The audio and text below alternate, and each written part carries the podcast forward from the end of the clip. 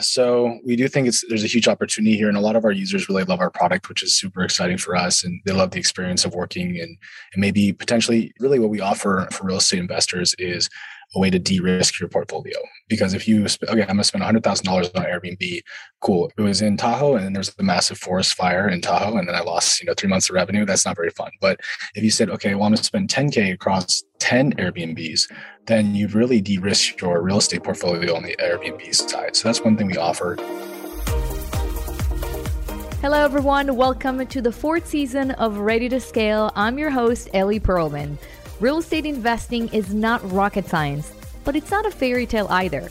It's an incredible investment vehicle that builds and grows wealth. I have done it, and this is why so many of the wealthiest people in America and in the world actually invest in real estate as well. Listen in every week to learn about all the different real estate asset classes, which strategies experienced and successful investors use to live their best lives, and the processes to do it. Don't reinvent the wheel. Just listen in every week to grow your knowledge along with me and to move your finances to a place where you can live an extraordinary life. This show is sponsored by my company, Blue Lake Capital, where we help passive investors grow their wealth through large multifamily investments and funds. To learn more about my company and invest in with me, visit www.bluelake-capital.com. Welcome to Ready to Scale Season 4. Let's get started.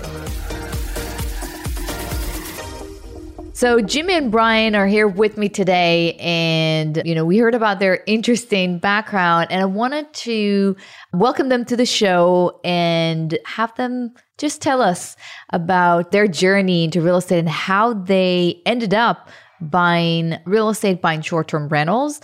So Jimmy, why don't we start with you? Tell us, you know, a little bit about your background and how you ended up buying real estate. Yeah, so uh, thanks for having us first and foremost here, Ellie. We started from Bryan, so his background is going to tie into everything that that I'll touch on.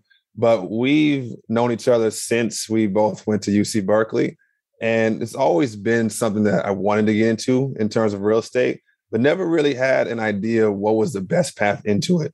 So Bryan and I, we've I can't believe how much older we're getting now, but over the decade plus that we've known each other, we just stayed in contact post college, and he had this great idea for cloud castles, and it started me on this journey into real estate because we both come from the tech background, and we're trying to bring that first principles mindset that's deep in the tech space into real estate with cloud castles. So I won't give away too much of a spoil here for the genesis of cloud castles because that's on Bryan's side but that's a little bit about my background. All right. And Bryan? Yeah, great to be here, and thank you for having us. So, so Jimmy and I, and I have known each other for a long time. We don't want to date ourselves too much. That's right. Pre iPhone days, uh, and we would actually Jimmy, after meeting him for a little bit, he invited me out to Lake Tahoe for to go with some friends. We had a great time, and kind of discussed after the trip, like, wouldn't it be cool if we just owned some real estate that we could use when we want to, and then ultimately have a appreciating asset that's a revenue driver, passive income. And so that kind of was the seed of it. And then I actually grew up doing a lot of construction all the time. My dad was a contractor, so I just uh, happen to know the field pretty well. And then we have a software background. So we said, let's combine all these things together, which is really the ability to kind of group individuals together who want to get in real estate is you know really lower the barrier to entry to real estate it's a very expensive typically you know it's getting more and more yeah. of a rich person's investment club and that's not what we want and that's not good for society as a whole in fact we should lower the barrier to entry to real estate so anyone could get in really easily and have a sophisticated investment strategy and a simple, easy to way, a simple UI to do it with. So that's kind of what started Cloud Castles, and that's ultimately the dream is for anyone to own real estate anywhere. And yeah, we've been at it for about a year and a half, and we have quite bought quite a few uh, short-term rentals. Happy to talk about the different locations we have, and had some fun adventures on the way. And we're honestly just getting started on how much we're going to grow. Yeah, yeah, absolutely. And you know, it's interesting because a lot of Blue Lake's investors are actually they own, you know, short-term rentals and it's something that, you know, they do that, they invest with syndicators and they kind of mix their investments and diversify their portfolio.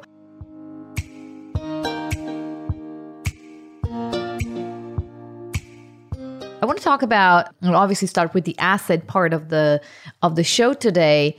And of course, you guys are buying short-term rentals. What are some, you know, pitfalls or, or challenges that if someone wants to purchase or start purchasing short-term rentals that they should be aware of and how do you handle those challenges yeah i think it breaks down into two categories i'll let bryan focus on the top of funnel which is acquisition and renovations and then there's also managing a mm-hmm. successful mm-hmm. short-term yep. rental many pitfalls on both but bryan is the the wizard as he mentioned with the contractor's background so Bryan, I'll let you speak on the top of funnel here for finding and, and building great short term rentals.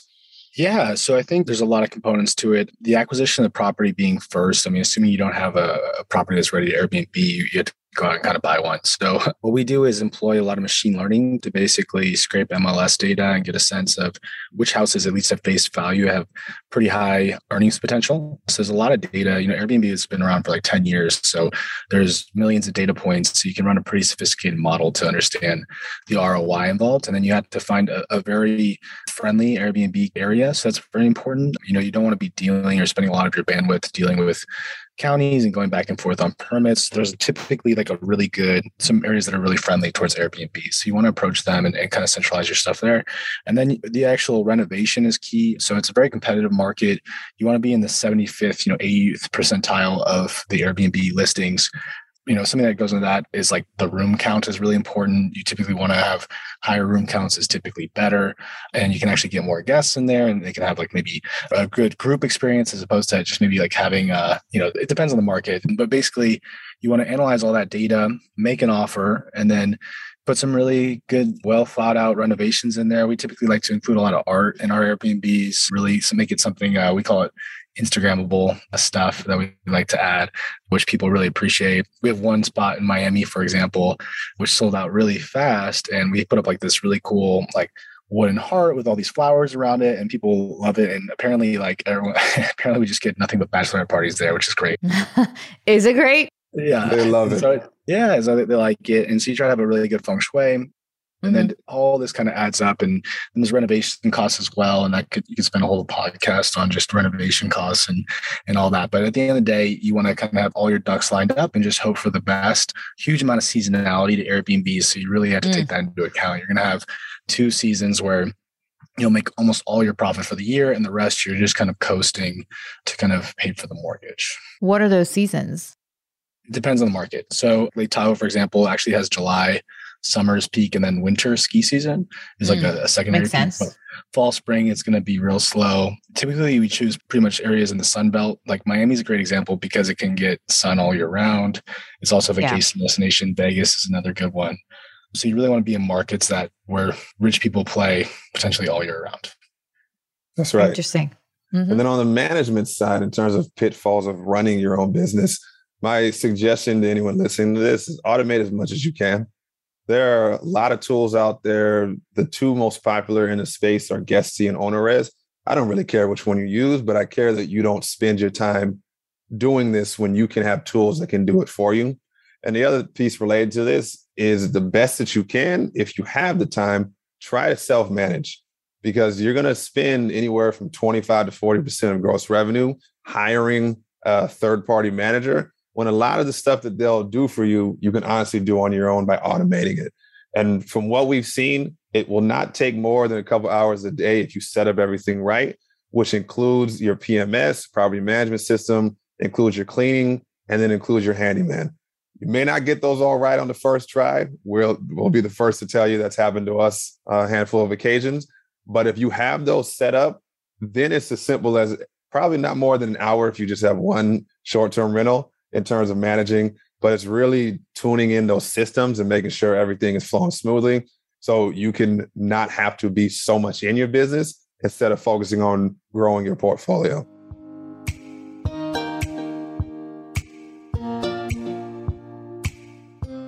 That's uh, actually a great advice. And that's a, also a good segue to the process part of automating short term rentals. What platforms have you used in the past that you would recommend listeners to use if they want to automate their short term rentals or Airbnbs and make things easier for them?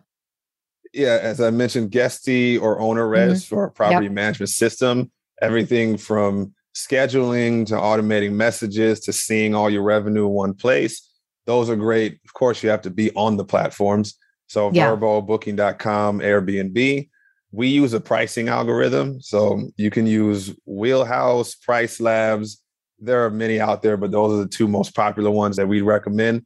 And then good old G Sheet, G Docs to keep track of your systems so that you have a, a standard operating procedure you can pass on to your cleaning crew and your handyman. So as you are starting, you probably don't know anything, but there's many different resources you can rely on on Google.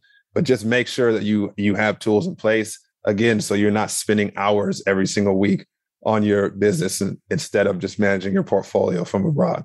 And then you can save some money because you're not paying a third party company to do, and they're probably using similar platforms to do it for you. Yeah, you can yeah. save a, lot of money there. And that's what we tell everybody. I mean, even for our investors, we only charge 5% because we're keeping equity in each property. So if you come in in our what we call reverse syndication, it's not a lot of money because we still want to preach what we practice, right? Or practice what we preach, as they say. So that's important for us to not be like most property managers out there who are charging an arm and a leg. Got it. And do you use any automation when it comes to selecting the markets and buying the short term rentals, the assets that you want to put back on Airbnb? Yes, we do some automation in, in kind of flagging which properties are high earning potential. So we'll scrape, well, we have a bot, a scraper bot that will run all the properties in the MLS through a market, sorry, like a, a, model that will spit out like a pro forma, with pro forma being like a breakdown of all the financials, like what's the total cost, you know, what's the estimated revenue per year, what's the, you know, amount spent on Wi-Fi, it's out a cash on cash return number and all that. So we will, we do automate that part of the process for the acquisition of the properties. Got it. And how are you able, and this is a question that I've wanted to ask since the beginning, how are you able to find the right asset? I mean, it's not a secret that the single family home market and the condo market has been extremely competitive, very expensive. We're actually recording this on May 18th. So I'm seeing some softening in the market, but it, it may take a while for the prices to significantly go down. The supply is not huge. You know, not many people want to sell their homes because again, it's kind of a chicken and the egg. Where are they going to go and what can they afford with the huge profit that they just made? Everywhere else is pretty much, you know, expensive and increased pricing is kind of an issue. How do you navigate this? How do you deal with the rising, you know, prices? Because by the end of the day, you still need to make some money. Unless your strategy is different and you want someone to just pay for the mortgage and you don't care about cash flow but what do you do with this extremely, extremely competitive single family home market that is, it's still very challenging to find a deal that makes sense? I'll talk to the numbers side and then I'll yeah. let Bryan, we actually have a fun story around how to put together a competitive offer that Bryan can share. But in terms of the numbers, you hit the nail on the head. Do the numbers make sense? And we have a minimum hurdle rate for our company of 15% cash on cash return if we can hit that even with a higher purchase price and a higher interest rate, then we feel confident in the deal. So it really just goes towards, as Bryan alluded to, knowing your markets, knowing what to expect based on potential revenue in a market. And if the revenue supports the current costs, great. You can always refinance on the back end at a lower rate. That's that's not ever going to be an issue. But investors should not lose confidence if they see the deal work out on paper. Now, getting the house is a whole other story, but Bryan has a fun story in terms of how we we do that. Yeah, and I'll just you know, speak to another part is we actually really like doing fix and flips the most, just because there's a huge amount of opportunity to get the, the cash out refi. If your audience is familiar, we basically, for example, one property in Gatlinburg, Tennessee, which is a pretty popular Airbnb destination. The house was just beat up. It was like really bad. There's like a hole in the wall you could like yeah. walk out from, not the front door. You know, there was like it looked like there had been 15 dogs living in there on the carpet. And then we came in and we did purchase. We, we went to a, our money lender to acquire the property and then basically renovated it using a BRRRR strategy says buy, refinance, or renovate, refinance. What was the other one, Jimmy? There's another. I think one. repeat is one of them. That's right. Repeat, repeat, repeat. That's repeat. that's correct. So we were able to turn the property into a really cool spot with like a hot tub and movie theater, and then we our appraisal value was just through the roof. So we were able to we are able to pull out some cash out of the home, and I think that's better for like society as a whole if, if you know you don't want to we don't want to compete with folks who are trying to buy like a first time home or something for their family like that's not really our market. We want to maybe go to a vacation destination we're competing with other people to buy second homes and we're actually giving more people the opportunity to own real estate because we typically have between 5 to 35 investors in a particular home. So we want more people to own real estate not less. And then also if it's a fix and flip that's a house that wouldn't typically get a lot of love, you know, on the on Zillow. So we we try to take that negative and, and really turn a positive. So we like fix and flips a lot. As Jimmy mentioned, we also do some good. We have some important strategies for getting kind of a leg up on the competition during a particular acquisition play. So one of which is we'll pay to do all cash offers. So we do all cash offers a lot, which are very attractive to buyers. However, we don't have all the cash all the time. We actually just pay someone to make an all cash offer and it's relatively affordable, all things considered. So like for you might save more money by making a cat all cash offer than you would if you just did a conventional mortgage or conventional loan. It's basically a double closing, if that makes sense. So you, you buy it all cash. And then you do a conventional loan to the all cash buyer. There's a few companies that do that, like Fly Homes, I think an Opendoor too, that are pretty popular, as well as like you can do it some hard money lenders as well. Got it. Yeah, and that's definitely one way of being competitive and you know winning deals. And I can tell, at least in multifamily, you don't always get the deal if you're the highest bid. The surety of closing is very important. And there's not a lot of owners or buyers that can actually afford all cash when it comes to multifamily. It's, you know, a big chunk of money. When it comes to single family homes, to rentals, it makes a lot more sense because I can tell you in Los Angeles, where I am right now, if you're bidding on a two or three million dollar home and you're not making a cash offer, you're at a disadvantage compared to all the other buyers that can do it. Yeah, good luck, so, right? Yeah, exactly, exactly.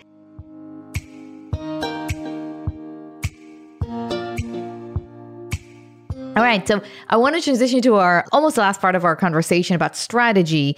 In you, Jimmy Bryan, you're using a strategy of crowdfunding. If you can just talk a little bit about what it is and what you like about the strategy, and also where do you see your company going moving forward with crowdfunding? That's a great question. Bryan loves answering this question here, where we're where we're going to take it. So tell him, Bryan. Sure. Yeah. So we definitely believe that you know shared ownership has a big part of the future, especially if you consider you know the cost of the rising home costs.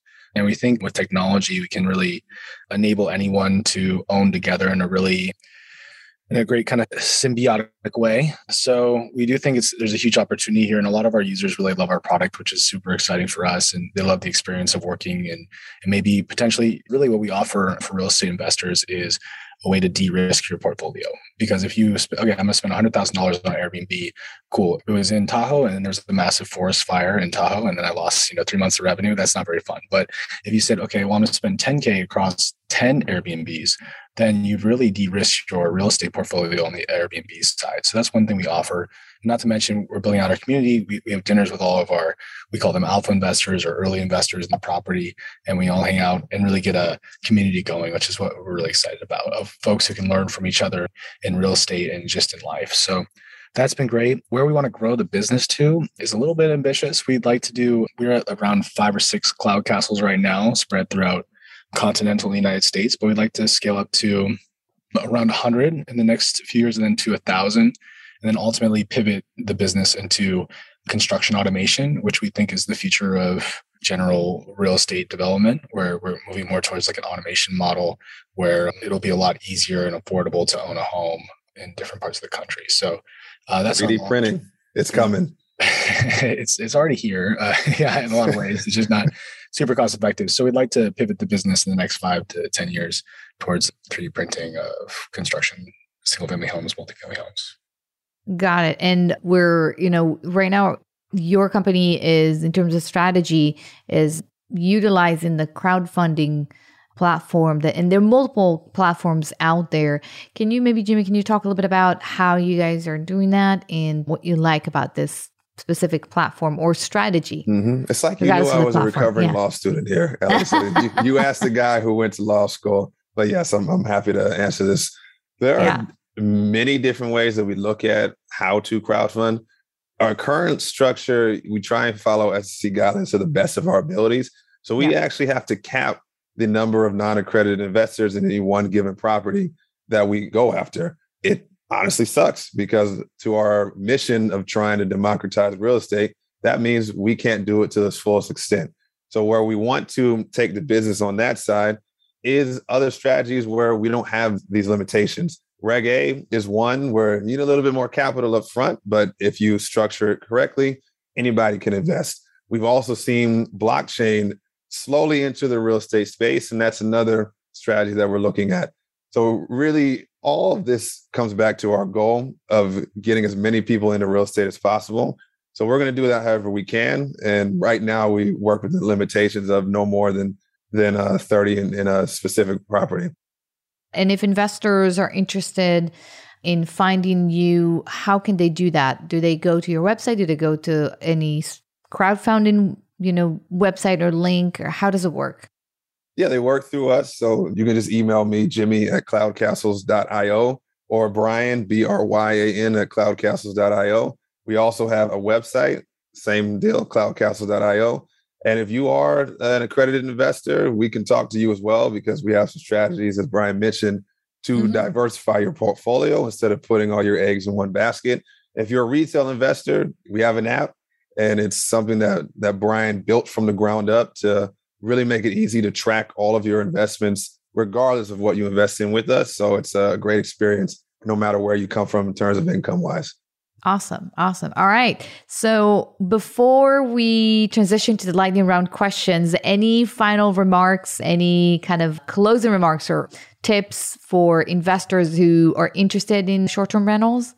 One thing I would say is, you know, invest in a market you also enjoy. Don't just kind of invest yeah. for the sake of investing. Like the best reason to have a uh, short-term rental is that you can stay there occasionally.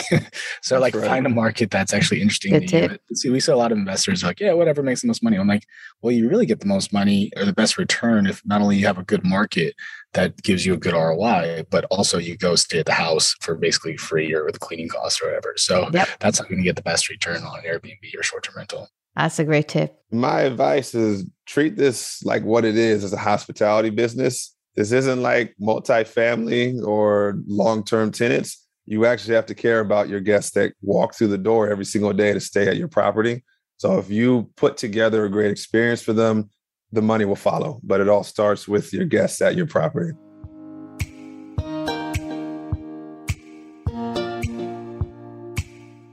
So we have arrived to the lightning round questions, and my first question to all my guests is about your favorite hobbies. So, what is your favorite hobby, if you have any time for any hobbies? Oh, you see right behind me, my favorite hobby is hanging out on my private island, right, Ellie? yes. My favorite hobby is either going to be reading, working out, watching the Lakers suck. This year has been tough for me and taking care of my 14 month old son. So he takes all of my free time and he's a joy to be around. All right. Bryan? Yeah, my favorite hobby I would say is traveling, and you can always mix a little business with pleasure there in the real estate industry if you if you're smart. So I'm going to go travel a lot of the summer, so I'm very excited for that and I'm trying to make it to every continent by next year. I'm sh- short two, so wow. I got some got a few places to go. But that's my favorite thing. You just learn so much about people and yourself, and you interact with so many different people from so many walks of life. So it's a great way to really grow your perspective. So I encourage anyone to travel more. Interesting. All right. It makes total sense why you're in this industry. If you like to travel, Airbnb is, is all about travel and short term rentals are all about travel. What is one thing that people don't know about you? I think most people wouldn't guess that I'm a recovering law student, as I joked earlier on the podcast. But yes, I did graduate law school, USC, fight on. But most people probably wouldn't know that about me, given my current role or, or where I came from in the tech industry. That's a very tough question. I feel like pretty much an open book. I would say most people don't know that I've actually built, been a part of construction of four different houses from the ground up, saw it all the way through. So that was a pretty fun experience. All right. And then my last question is about a book that you guys read that inspired you and you would like to recommend it to our listeners. I'm pretty sure this has been said on your podcast before, but Rich Dad Poor Dad was a seminal Great book, book. for yours truly. Yeah. Awesome book. If for any reason somebody hasn't read this book yet, please go pick it up. It, it will open yeah. your mind to why real estate and really taking control of your future matters a lot in this world that we live in?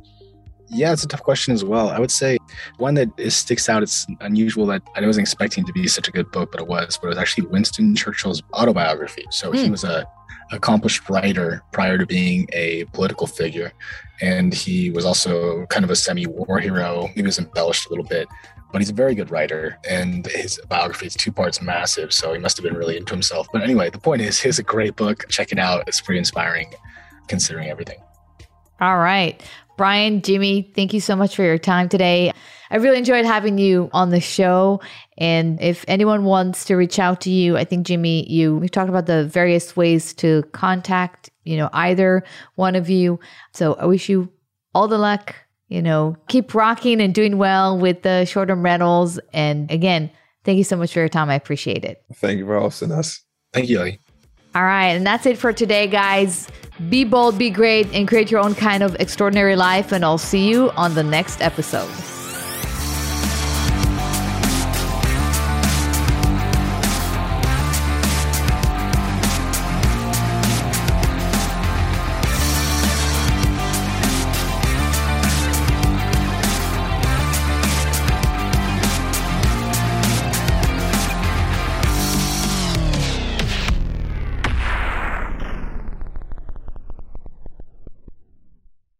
Podcast is a part of the C Suite Radio Network.